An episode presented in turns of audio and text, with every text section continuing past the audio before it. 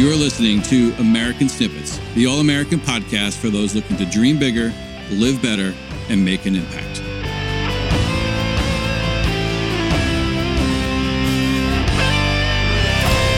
What is going on, everyone? Welcome back to another episode of the American Snippets podcast. Thank you so much for tuning in today. This is episode number 176 with Officer Parker. Again, this is part of our 7-day series, our year in review, our New Year countdown. We're sharing short little episodes, little snippets from some of our top podcast episodes of 2020. And again, as you probably know, if you've been listening in for the past 4 or 5 days, we are also doing a review contest where you can win a patriotic t-shirt from our merch store, swag store at American Snippets Apparel. First 25 people to rate, leave a review, and download the last 10 episodes of the podcast will win a free shirt.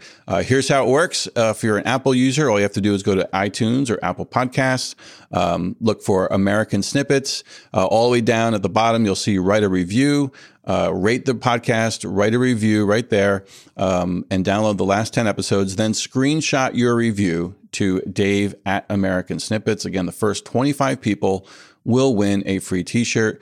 If you're not an Apple user, Apple's not your thing, you can go to podchaser.com or use the Podchaser app and leave us a review there. Same thing, screenshot the review and email it to me, Dave at American Snippets. And podcast reviews are really important to iTunes. The more reviews we get, the higher we can get up there in the podcast rankings, the more of an audience that we can grow, and we can get these stories and our guests and everything that we do here out there in front of more people. So we would really appreciate it if you could get involved, participate, leave us a review. Plus, you know, you can win a cool t-shirt as well. So again, we appreciate your support. Again, 2020, the year that no one wants to remember, right? But no one is ever going to forget it. Between the coronavirus, the lockdowns, the election, it's been a crazy, tumultuous year. But we are around the corner from a new year. And with that comes hope and excitement of change, for sure. And that's all great. But the reality is that we can only see a better 2021 if we take the lessons learned from 2020 and move forward. And there's been a lot of lessons. We all remember the summer with the riots and the protests, and George Floyd and the attacks on our police and all of that. And so that leads me to today's episode. Law enforcement is definitely, as I just said, one of the hottest topics of debate in this country. One political party basically paints police officers as villains, even comparing them to Nazis, while the other side acknowledges flaws in law enforcement and seeks to remedy those flaws while also supporting our law enforcement and police officers. In episode number 160, we brought Officer Parker to you. He is a law enforcement officer who has both experienced racism and hardships as a civilian and the direct impact of the anti-police movement as he serves his community. Officer Parker has taken his insight and message online. He is a huge influencer where he has grown an audience of Americans invested in the well-being of our country. In this episode, we share some of the highlights of that interview with Officer Parker as he talks about his own past trauma and what it's actually like to be a police officer today. So without further ado, here is Officer Parker.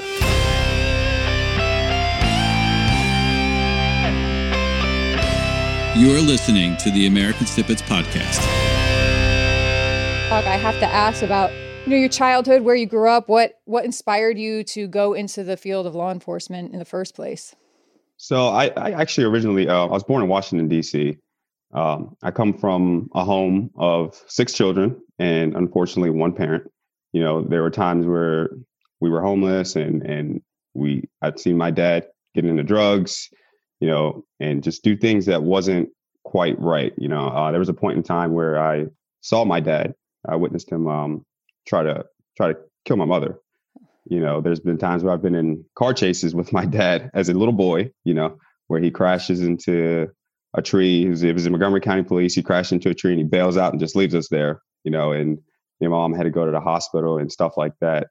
But shortly after that, my mom and my dad, they separated and we moved down to Silver Spring, Maryland, where I spent the later half of my life. And I did volunteer firefighting. So I wasn't exactly sure which route I wanted to take. I didn't know if I wanted to be a police officer. I wasn't exactly sure, but around the fire station, there were quite a few officers there. And after talking to them and discussing things with them, that's kind of how I started my mission. I was like, okay, this is what I want to do. You know, you grow up around, when you grow up in a home without that father figure and there's 6 kids, you know, you don't have that guidance. You don't have that thing that a young man needs to grow. You know, you don't have that father to take you to these football games and to show you how to interact with other people. So when I was around there, I liked that leadership. When I was around the fire station and talking to the police officers, it's just that brotherhood, that leadership, that trying to continue to inspire each other to do better. And that's what really drew me to it, is their role models. You know, I look up to them. So that's what drew me originally to become a police officer.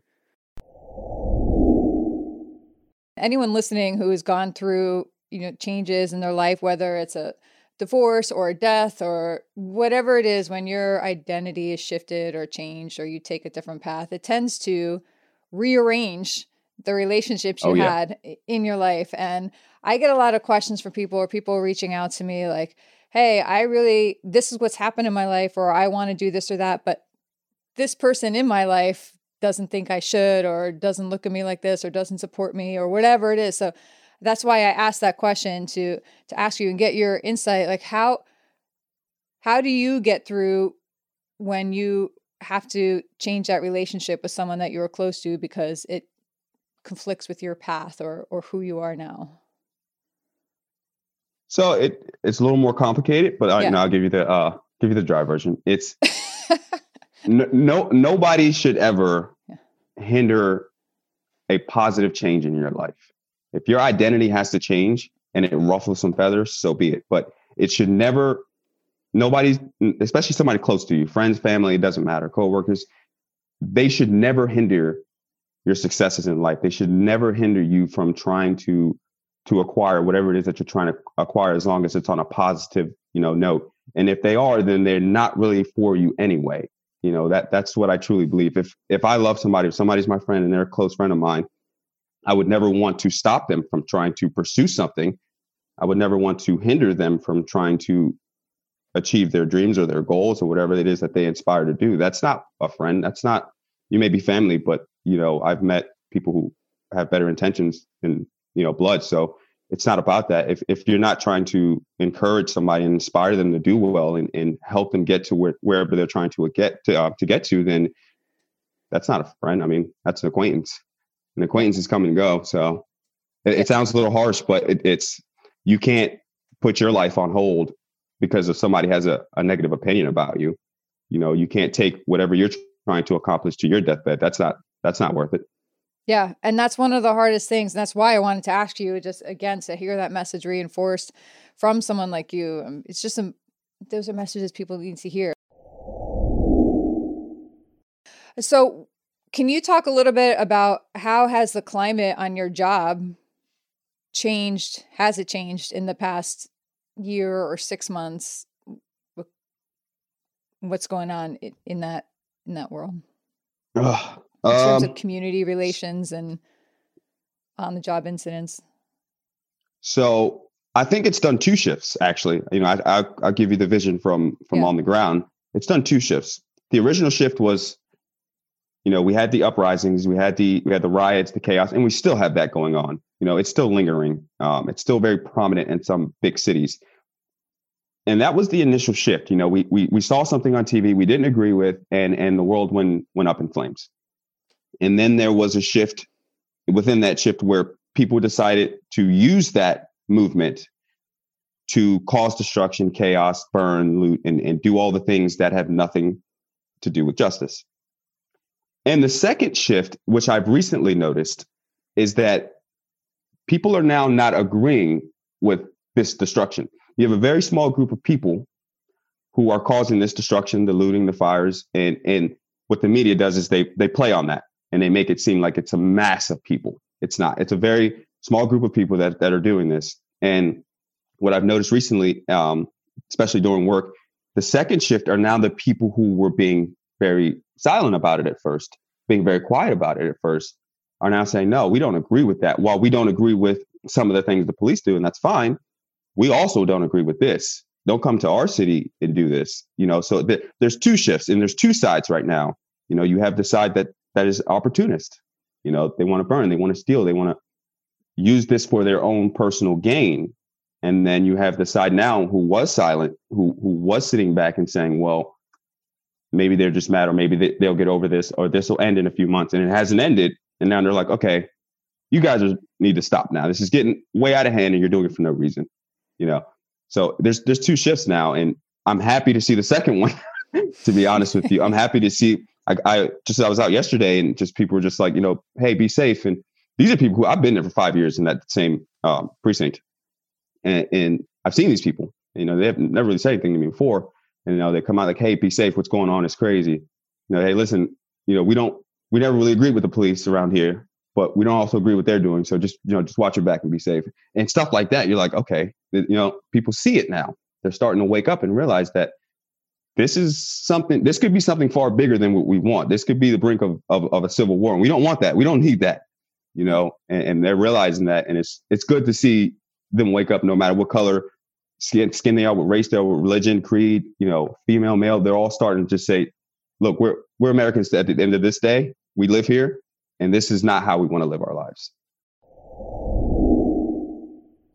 It seems like the prevailing urge is to share the bad things or the, you know, the tragedies or the horrible things. And, you know, what we say when because people will come at us, we post back the blue and support the blue and all this. And it's like, you know, how could you do that? There's such police brutality and all of this. And I'm like, look, our view is that everybody is human. You know, there's good, there's bad in every profession. And, you know, most of those who are serving as law enforcement officers are just good, honest, hardworking people who want to get home to their families and have people who love them at home, you know, and you're not going to be perfect. Like, how can anyone be perfect? And I can't imagine what it's like to be in a situation where somebody does have a weapon, or you think they have a weapon and they're coming at you. I mean, you must have like nanoseconds to react and respond. And I mean, what would you like to share as law enforcement, to civilians, to kind of keep in mind when we're looking at these videos? Because a lot of these videos go online. This officer pulled me over, threatened to rip me out of the car. And then you find out later that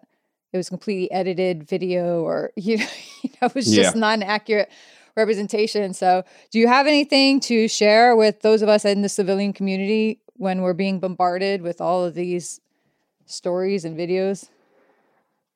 Absolutely. Yeah. Wait for the facts.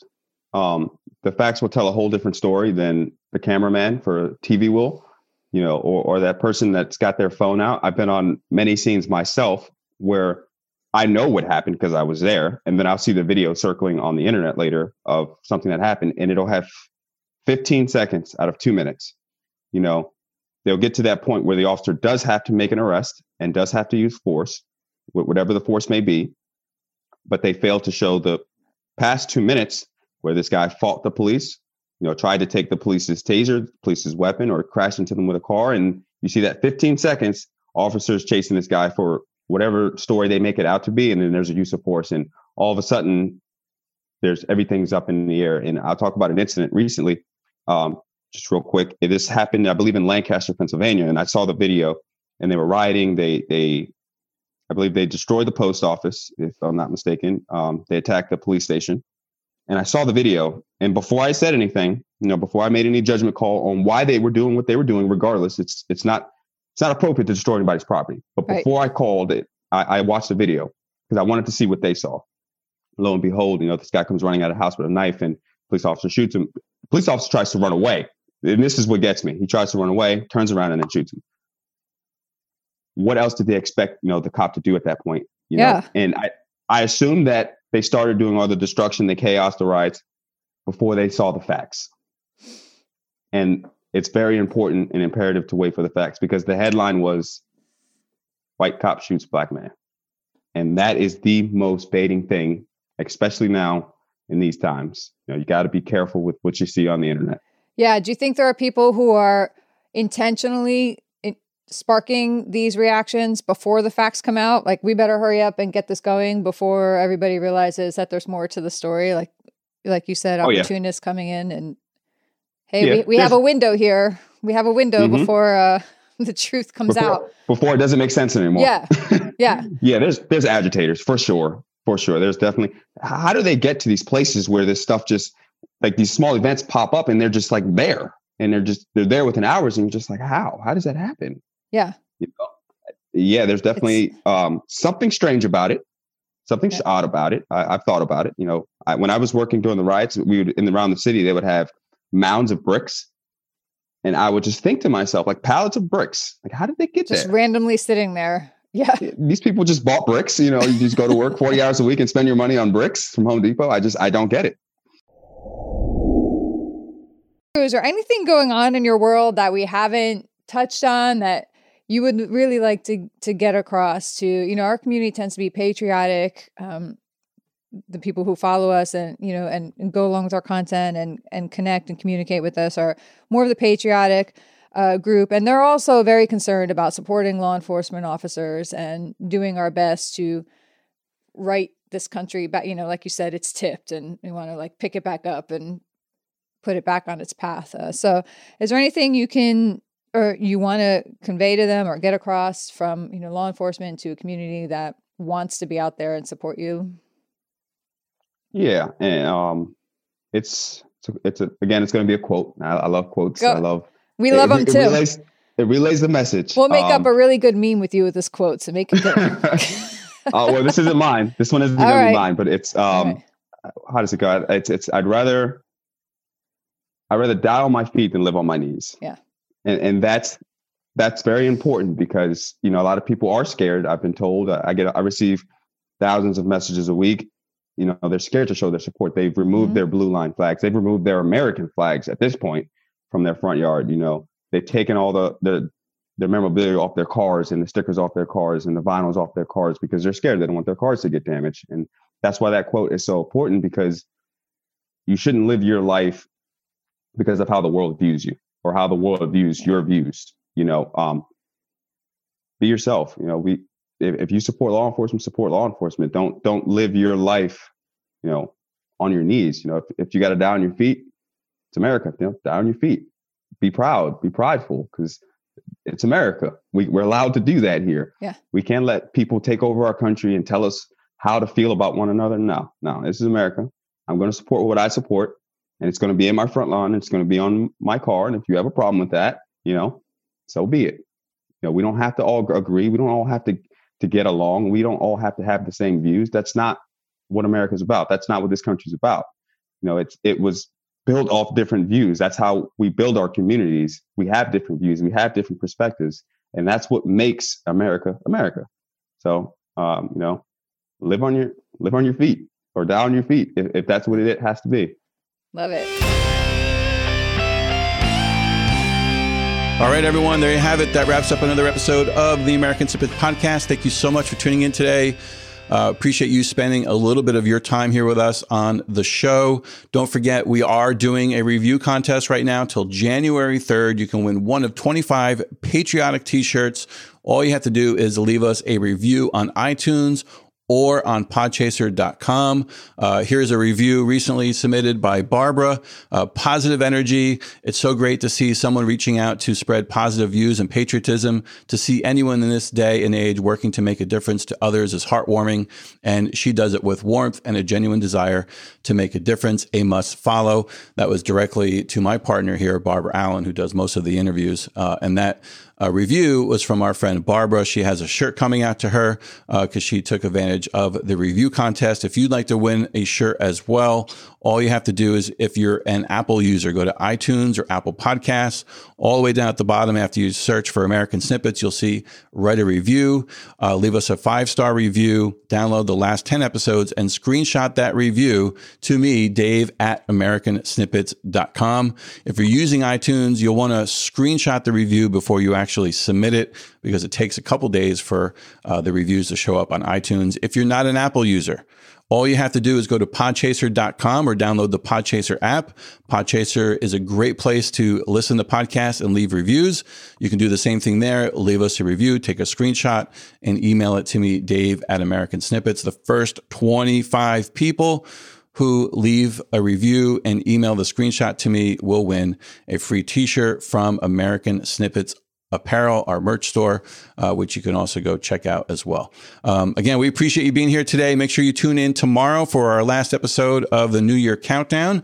This is a good one. You're not going to want to miss it. And again, we appreciate you being here today. Now go out there and show the world how exceptional you truly are.